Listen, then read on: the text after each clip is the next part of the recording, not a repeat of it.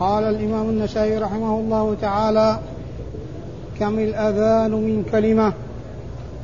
وقال أخبرنا سويد بن نصر قال أنبأنا عبد الله عن همام بن يحيى بن يحيى عن همام بن يحيى عن عامر بن عبد الواحد قال حدثنا مكحول عن عبد الله بن محيريز عن أبي محذورة أن رسول الله صلى الله عليه وسلم قال الأذان تسع.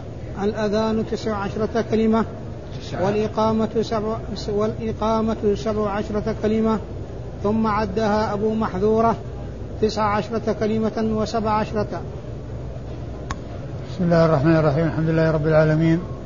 وصلى الله وسلم وبارك على عبده ورسوله نبينا محمد وعلى آله وأصحابه أجمعين. يقول النسائي رحمه الله كم الأذان من كلمة؟ يعني كم عدد كلمات الأذان والمراد بالكلمات الجمل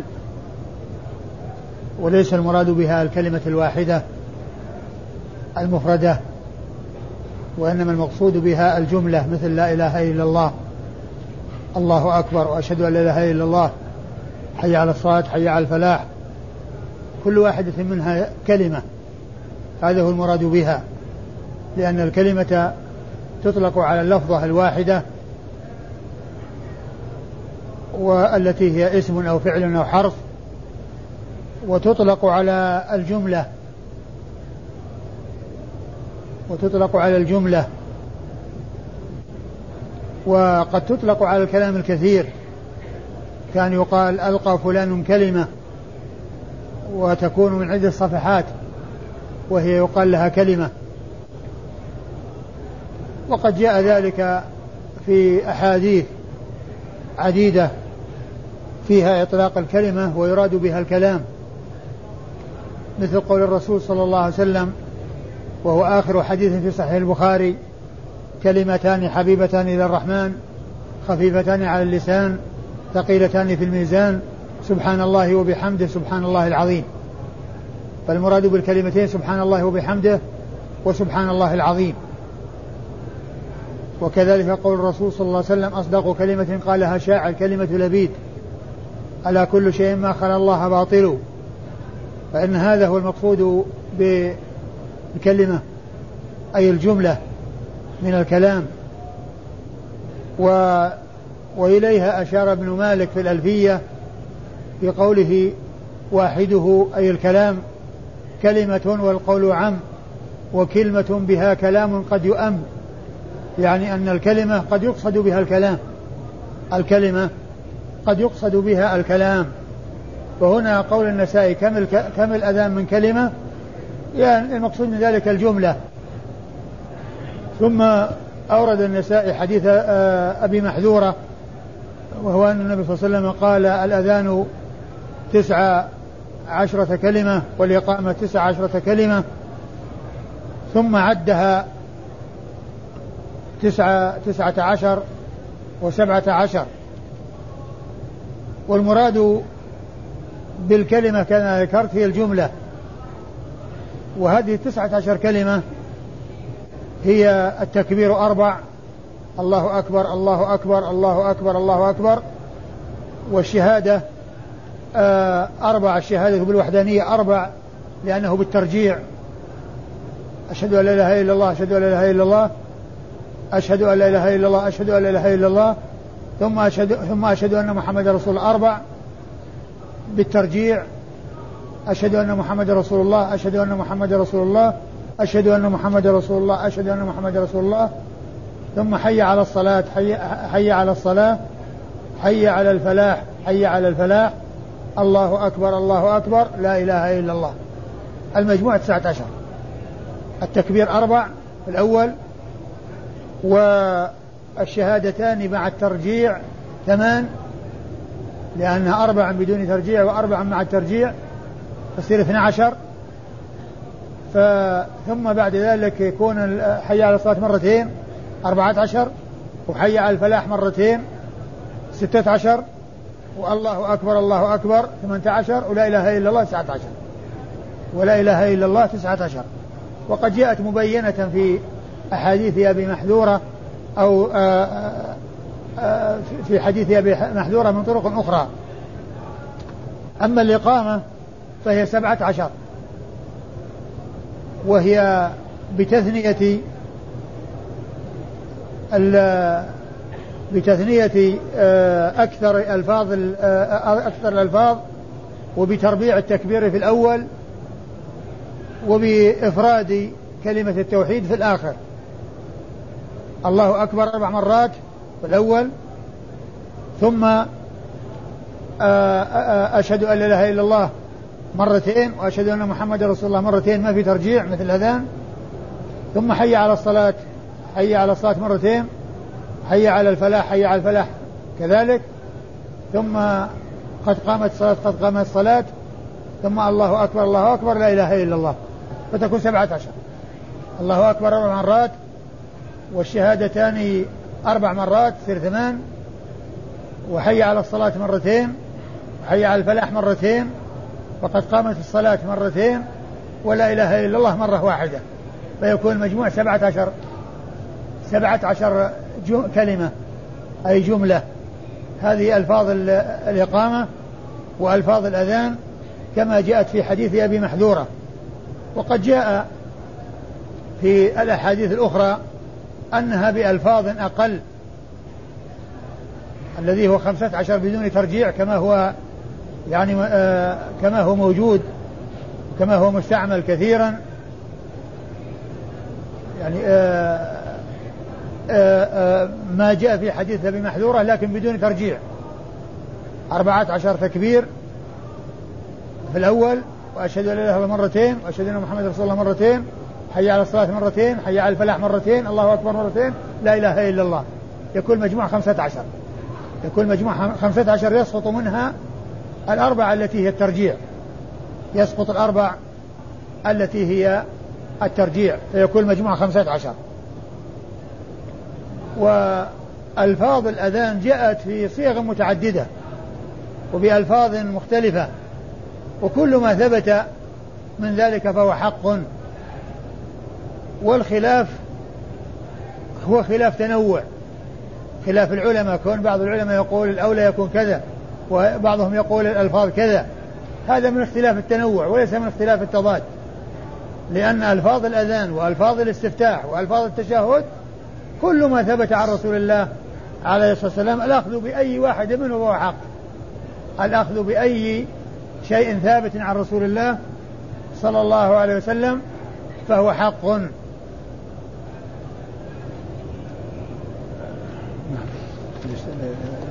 الاسناد قال أخبرنا سويد بن نصر.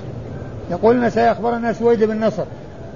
سويد بن نصر هو المروزي وهو ثقة خرج حديثه الترمذي والنسائي. ثقة خرج حديثه الترمذي والنسائي.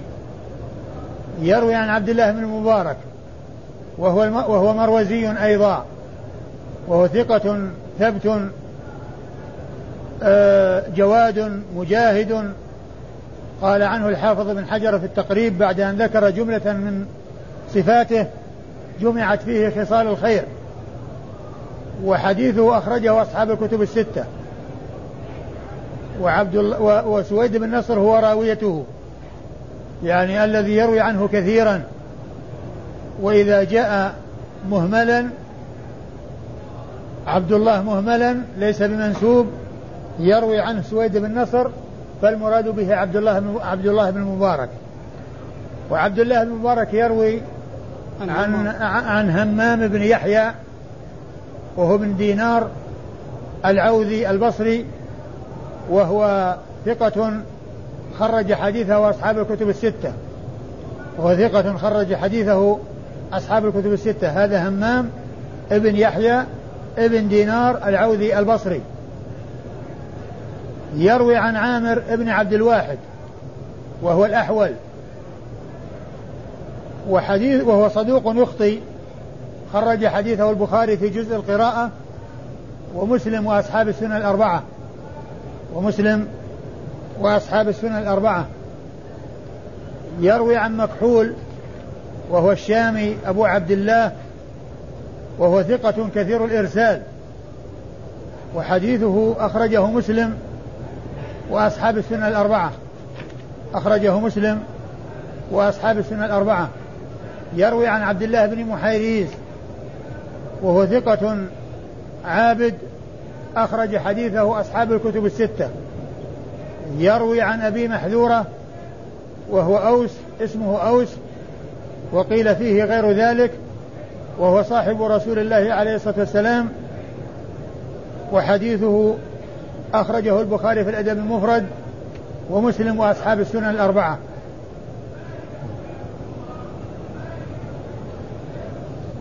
قال أخبرنا إسحاق كيف الأذان؟ قال أخبرنا إسحاق بن إبراهيم قال أخبرنا معاذ بن هشام قال حدثني أبي عن عامر عن عامر الأحول عن مكحول عن عبد الله بن محيريز عن أبي محذورة أنه قال علمني رسول الله صلى الله عليه وسلم الأذان فقال الله أكبر الله أكبر الله أكبر الله أكبر. أشهد أن لا إله إلا الله أشهد أن لا إله إلا الله أشهد أن محمدا رسول الله أشهد أن محمدا رسول الله. ثم يعود فيقول أشهد أن لا إله إلا الله أشهد أن لا إله إلا الله أشهد أن محمدا رسول الله. أشهد أن محمدا رسول الله حي على الصلاة حي على الصلاة حي على الفلاح حي على الفلاح. الله أكبر الله أكبر. لا إله إلا الله. ثم ورد النسائي حديث أبي محذورة وفيه آه، بيان كيفية الأذان كما علمه إياه رسول الله عليه الصلاة والسلام. وهو تسع عشرة جملة تسعة عشرة كلمة. وهذا يوضح آه، الإجمال الذي في الرواية السابقة لأن الرواية السابقة يقول الأذان تسع عشرة كلمة. وهنا فصل هذه الكلمات وبينها وأوضحها وأنها التكبير أربع مرات وأشهد أن لا إله إلا الله وأشهد أن محمدا رسول الله مرتين فيكون أربع ثم يعود في فيأتي بها بصوت منخفض الذي هو الترجيع فتكون الشهادتان ثمان. ثم حي على الصلاة مرتين وحي على الفلاح مرتين الله أكبر مرتين لا إله إلا الله فيكون مجموع تسعة عشر كلمة. تسعة عشرة كلمة هذه عدد ألفاظ الأذان كما جاء في حديث أبي محذورة. وقد مر بنا طريق من الطرق عن أبي محذورة وفيها أن التكبير في الأول مرتين. التكبير في الأول مرتين. وعرفنا أن تلك الرواية مخالفة للروايات المختلفة المتعددة عن أبي محذورة التي فيها تربيع الأذان في الأول وأنه أربع كلمات وليس كلمتين. وهذه هي الصحيحة الثابتة وتلك منكرة. لأنها تخالف الروايات المتعددة التي جاءت عن أبي محذورة وأن التكبير في الأول أربع أربع مرات. أيوه. اسمع قال أخبرنا إسحاق بن إبراهيم. قال أخبرنا إسحاق بن إبراهيم. يقول نسائي أخبرنا إسحاق بن إبراهيم وهو من مخلد المشهور بابن راهوية وهو ثقة فقيه محدث وصف بأنه أمير المؤمنين في الحديث وهذه من أعلى أوصاف من أعلى من أعلى الأوصاف. وأرفع آه، صيغ التعديل. وهي أن يقال عن الشخص أمير المؤمنين في الحديث. وإسحاق بن راهوية ممن وصف بهذا الوصف.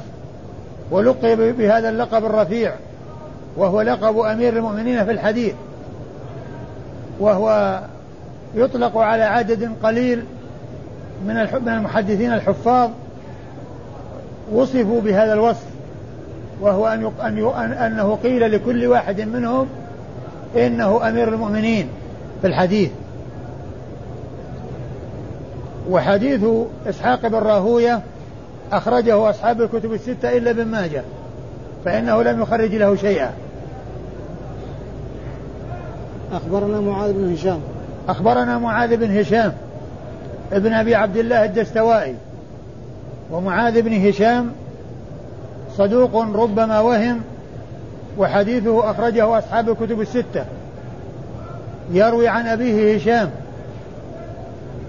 ابن أبي عبد الله الدستوائي وهو ثقة ثبت خرج حديثه أصحاب الكتب الستة. يروي عن عامر. عن عامر الأحول. عن عامر. أي نعم يروي عن عامر عن عبد الله بن محيريز عن مكحول. عن عبد الله بن محيريز عن أبي محذورة وهؤلاء الأربعة مر ذكرهم في الإسناد الذي قبل هذا. عامر بن عبد الواحد الأحول ومكحول أبو عبد الله الشامي وعبد الله بن محيريز وأبي وأبو محذورة هؤلاء الأربعة مر ذكرهم في الإسناد الذي قبل هذا. قال أخبرنا إبراهيم بن الحسن ويوسف بن سعيد واللفظ له. قال حدثنا حجاج عن ابن جريج قال حدثني عبد العزيز بن عبد الملك ابي ابن أبي محذورة أن عبد الله بن محي أن عبد الله بن محيريز أخبره وكان يتيما في حجر أبي محذورة حتى جهزه إلى الشام. قال أو حين لعلها حين. نعم. حين في بعض النسخ حين وهي أوضح. نعم. التي هي حتى؟ نعم. لا في بعض النسخ حتى وفي بعضها حين. إيه. يعني حين جهزه. حين جهزه إلى الشام قال قلت لأبي محذورة إني خارج إلى الشام. وأخشى أن وأخشى أن أسأل عن تأذينك. فأخبرني فأخبرني أن أبا محذورة قال له خرجت في نفر فكنا ببعض طريق فكنا ببعض طريق حنين مقفل رسول الله صلى الله عليه وسلم من حنين. فلقينا رسول الله صلى الله عليه وسلم فلقينا رسول الله رسول الله صلى الله عليه وسلم فلقينا. فلقينا رسول الله صلى الله عليه وسلم في بعض الطريق. فأذن مؤذن رسول الله صلى الله عليه وسلم بالصلاة عند رسول الله عند رسول الله صلى الله عليه وسلم فسمعنا صوت المؤذن ونحن ونحن عنه متنكبون فظل فظللنا فظللنا نحكيه ونهزأ به فسمع رسول الله صلى الله عليه وسلم فأرسل إلينا حتى وقفنا بين يديه فقال رسول الله صلى الله عليه وسلم أيكم الذي سمعت صوته؟ أيكم الذي سمعت صوته؟ قد ارتفع فأشار فأشار القوم إلي وصدقوا فأرسلهم كلهم وحبسني فقال قم فأذن. فقال قم فأذن بالصلاة. فقمت فألقى علي رسول الله صلى الله عليه وسلم التأذين هو بنفسه. قال قل قل قال قل الله أكبر الله أكبر الله أكبر الله أكبر.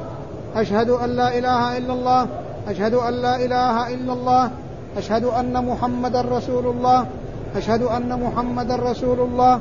ثم قال ارجع فامدد صوتك. ثم قال قل أشهد أن لا إله إلا الله أشهد أن لا إله إلا الله أشهد أن محمدا رسول الله أشهد أن محمدا رسول الله. حتى حي على الصلاة حي على الصلاة حي على الفلاح حي على الفلاح. الله أكبر.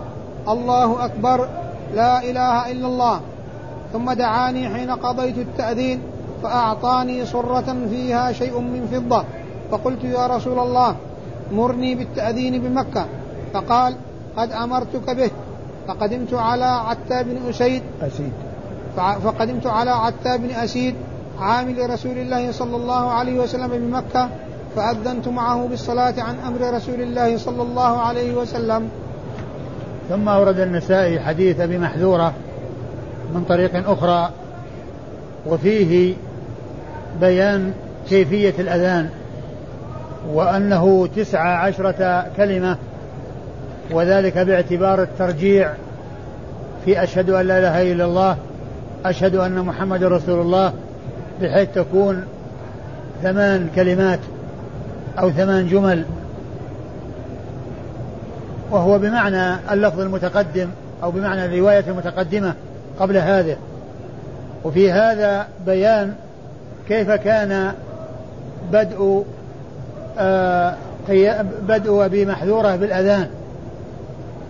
وك وك وأيضا يعني فيه بيان آه كيف تحمل عبد الله بن محيريز الأذان عن أبي محذورة لأن عبد الله بن محيريز أراد أن يذهب إلى الشام. وعبد الله بن محيريز له صلة بأبي محذورة لأنه كان يتيما في حجره. ولما أراد أن يذهب إلى الشام وكانت العلاقة بينه وبين أبي محذورة وثيقة وأنه في حجره فخشي أن يسأل عن تأذين أبي محذورة. وذلك لصلته به وعلاقته به. فقال أخشى أن أسأل عن تأذينك. أخشى أن أسأل عن تأذينك. فأخبرني فأخبره. وأنهم كانوا يعني آه، لما كان الرسول صلى الله عليه وسلم قافلا من حنين وكان معه أشخاص خرجوا من مكة وسمعوا مؤذن الرسول صلى الله عليه وسلم فجعلوا يؤذنون يحكونه. يؤذنون يحكون أذانه. والنبي عليه الصلاة والسلام سمع حكايتهم للأذان. يعني كونهم يأتون بالأذان على وفق ما يأتي به المؤذن. وكان سمع فيهم شخصا ندي الصوت حسن الصوت. وكان ذلك الشخص هو أبو محذورة.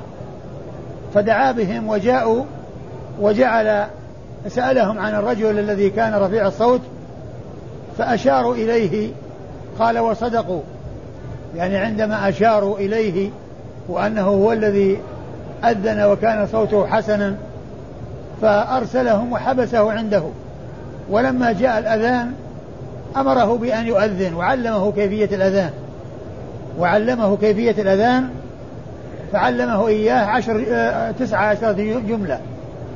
تسعة عشرة جملة على نحو ما تقدم التكبير أربع مرات والشهادتان مع الترجيع ثمان مرات والله أكبر وحي على الصلاة مرتين حي على الفلاح مرتين الله أكبر مرتين لا إله إلا الله مرة فالمجموع تسعة عشرة جملة تسعة عشرة جملة. ثم إنه قال له ائذن لي أن أؤذن في المسجد الحرام فأذن له فذهب إلى أمير مكة عامل الرسول صلى الله عليه وسلم على مكة وهو عتاب بن أسيد رضي الله تعالى عنه. فإن النبي عليه الصلاة والسلام لما فتح مكة أمره عليها. عتاب بن أسيد. وكان صغيرا من صغار الصحابة. قيل إن عمره في حدود العشرين. وأمره على مكة. وذهب وجعل يؤذن في المسجد الحرام بأمر رسول الله صلى الله عليه وسلم. أيوه. السند؟ أخبرنا إبراهيم بن الحسن. يقول النسائي أخبرنا إبراهيم بن الحسن وهو المصيصي وهو ثقة ثقة ولا ثقة خرج حديثه أبو داود والنسائي وابن ماجه في التفسير. نعم. نعم. ثقة نعم. ثقة خرج حديثه أبو داود والنسائي وابن ماجه في التفسير. يعني في نسخة ال في نسخة ال الطبعة المصرية آه، ابن ماجه في التفسير وكذلك في الخلاصة خلاصة تذهيب الكمال. يعني دال سين فاء قاف. الفاء مع القاف. وهي تعني ابن ماجه في التفسير. القاف لابن ماجه القزويني والفاء للتفسير. و وكذلك يوسف ويروي أيضا عن شيخه يوسف بن سعيد وهو المصيصي. وهو ثقة حافظ خرج حديثه النسائي وحده. واللفظ له أي ليوسف بن سعيد. لأن النسائي ذكر شيخين في هذا الحديث. هما إبراهيم بن حسن المصيصي ويوسف بن سعيد المصيصي. وقال واللفظ له أي ليوسف. اللفظ المذكور هو ليوسف بن سعيد. وليس هذا لفظ إبراهيم بن الحسن وليس هذا لفظ إبراهيم بن الحسن وإنما هو لفظ إبراهيم يوسف بن سعيد. وهذه طريقة النسائي عندما يذكر الحديث عن شيخين يعين من له اللفظ وغالبا ما يكون الأخير. وأحيانا يجعل ذلك في الآخر. بعد ما ينتهي الحديث يقول واللفظ لفلان. وفي, وفي بعضها كما هنا بعد ذكر الشيخ الثاني يقول واللفظ له. والضمير يرجع إلى أقرب مذكور وهو يوسف بن سعيد. المصيصي. يروي عن حجاج؟ اي حجاج نعم. يروي, يروي وهما يرويان عن حجاج. وهو بن محمد المصيصي أيضا. وهو ثقة خرج حديثه وأصحاب الكتب الستة. حجاج بن محمد المصيصي ثقة خرج حديثه أصحاب الكتب الستة.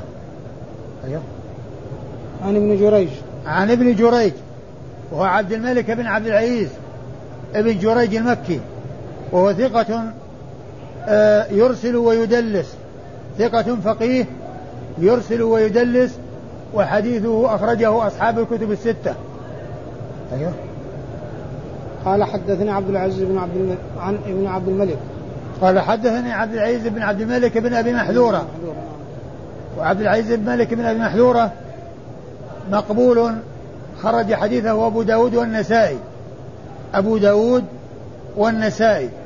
عبد العزيز بن عبد الملك ابن أبي محذورة. أيوه. أن عبد الله بن ابن محيريز. وعبد العزيز بن عبد الملك يروي عن عبد الله بن محيريز. وقد عرفنا في في الحديث السابق أنه ثقة عابد خرج حديثه أصحاب الكتب الستة. وعبد الله بن محيريز كان في حجر أبي محذورة وعندما أراد أن يذهب إلى الشام جهزه أبو محذورة وقال له وقال أي عبد الله بن محيريز إنني أخشى أن أن أسأل عن تأذينك وذلك لصلته الوثيقة به وعلاقته به وكونه يتيما في حجره آه ذلك مظنة أن يسأل. وهذا فيه آه في هذه القصة التي حصلت لعبد الله بن محاريز الاحتياط وكون الإنسان إذا ظن أنه يسأل عن أمر أو أنه يحتاج إليه في أمر أن يكون عنده الجواب فيه.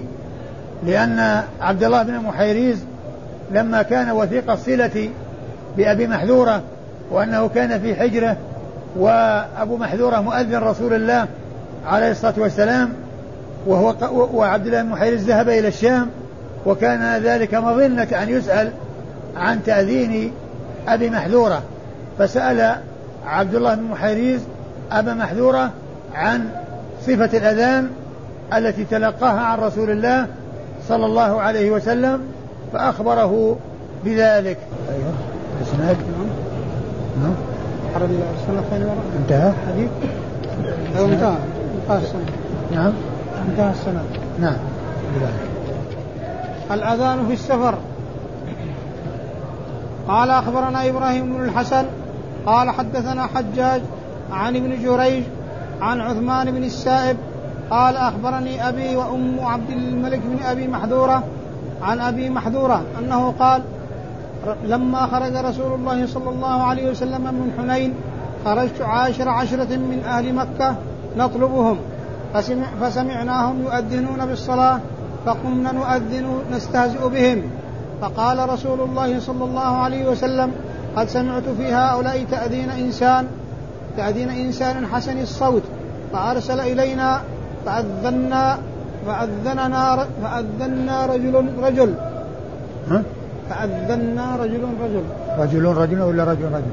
رجل رجل ماشي نعم وكنت آخرهم فقال حين أذنت تعال فأجلسني بين يديه فمسح على ناصيتي وبرك علي ثلاث مرات ثم قال اذهب فأذن عند البيت الحرام. قلت كيف يا رسول الله؟ فعلمني كما تؤذنون كما تعلمني كما تؤذنون الآن بها. الله أكبر الله أكبر الله أكبر الله أكبر. أشهد أن لا إله إلا الله أشهد أن لا إله إلا الله أشهد أن محمدا رسول الله. أشهد أن محمدا رسول الله. أشهد أن لا إله إلا الله. أشهد أن لا إله إلا الله. أشهد أن محمدا رسول الله. أشهد أن محمدا رسول الله. حي على الصلاة. حي على الصلاة. حي على الفلاح. حي على الفلاح. الصلاة خير من النوم. الصلاة خير من النوم في الأولى من الصبح.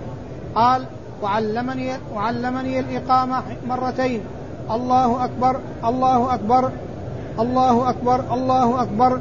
أشهد أن لا إله إلا الله أشهد أن لا إله إلا الله أشهد أن محمدا رسول الله أشهد أن محمدا رسول الله. حي على الصلاة حي على الصلاة حي على الفلاح حي على الفلاح. قد قامت الصلاة قد قامت الصلاة. الله أكبر الله أكبر. لا إله إلا الله. قال ابن جريج أخبرني عثمان هذا الخبر كله عن أبيه وعن أم عبد الملك بن أبي محذورة أنهما سمعا ذلك من أبي محذورة. ثم ورد النسائي رحمه الله هذا الباب وهو باب الأذان في السفر. باب الأذان في السفر. وهو مثل الحضر لا فرق بين السفر والحضر في الأذان. لكنه أورده لأن الأذان الذي سمعوه كان في السفر. وتعليم النبي صلى الله عليه وسلم لأبي محذورة كان في السفر. تعليم النبي صلى الله عليه وسلم الأذان لأبي محذورة كان في السفر.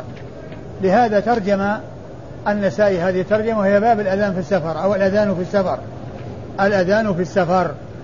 والأذان في السفر مثل الحضر لا فرق.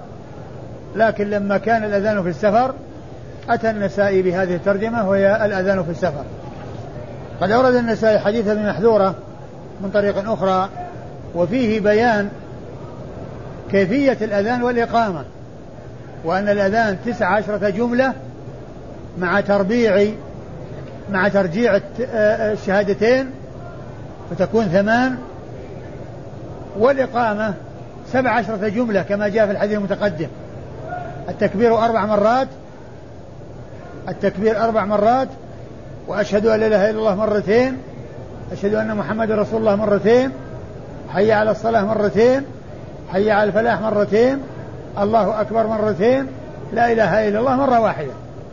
التكبير أربع مرات والشهادتان أربع هذه ثمان وحي على الصلاة حي, حي على الصلاة مرتين عشر وحي على الفلاح آه وحي على الفلاح مرتين وقد قامت الصلاة مرتين والله أكبر مرتين ولا إله إلا الله. مرة المجموع سبعة عشر. المجموع سبعة عشر. الله أكبر أربع مرات. والتكبير أربع والشهادتان اثنتين اثنتين يصير ثمان. وحي على الصلاة مرتين. وحي على الفلاح مرتين. وقد قامت الصلاة مرتين. والله أكبر مرتين ولا إله إلا الله مرة واحدة. فيكون المجموع سبعة عشر. وهذا تفصيل الإجمال الذي في حديث في الطريقة الأولى وهي قول أبي محذورة أن النبي صلى الله عليه وسلم علمه الأذان سبعة تسعة عشرة جملة كلمة والإقامة سبعة عشرة كلمة والإقامة سبعة عشرة كلمة. فهذا هو التفصيل في الإقامة. لذلك الإجمال الذي تقدم في الرواية السابقة الذي تكلم الذي تقدم في الرواية السابقة. الأذان تسعة عشرة جملة ويضاف إليها في أذان الصبح. الصلاة خير من النوم مرتين فيكون العدد واحد وعشرين. يعني بإضافة الصلاة خير من النوم في أذان الصبح. وأما الإقامة فهي سبع عشرة جملة وذلك بإضافة قد قامت الصلاة آه، مرتين الحديث؟ أخبرنا إبراهيم بن الحسن. أخبرنا إبراهيم بن الحسن وقد مر ذكره في الإسناد الذي قبل هذا. قال حجاج وابن محمد المصيصي وقد مر ذكره أيضا. عن ابن أيوه. جريج. عن ابن جريج؟ نعم. وقد مر ذكره أيضا كذلك. عن عثمان بن السائب. عن عثمان بن عن عثمان بن السائب. قال أخبرني أبي. عن عثمان بن السائب وهو الجمحي المكي وهو مقبول خرج حديثه أبو داود والنسائي. خرج حديثه أبو داود والنسائي.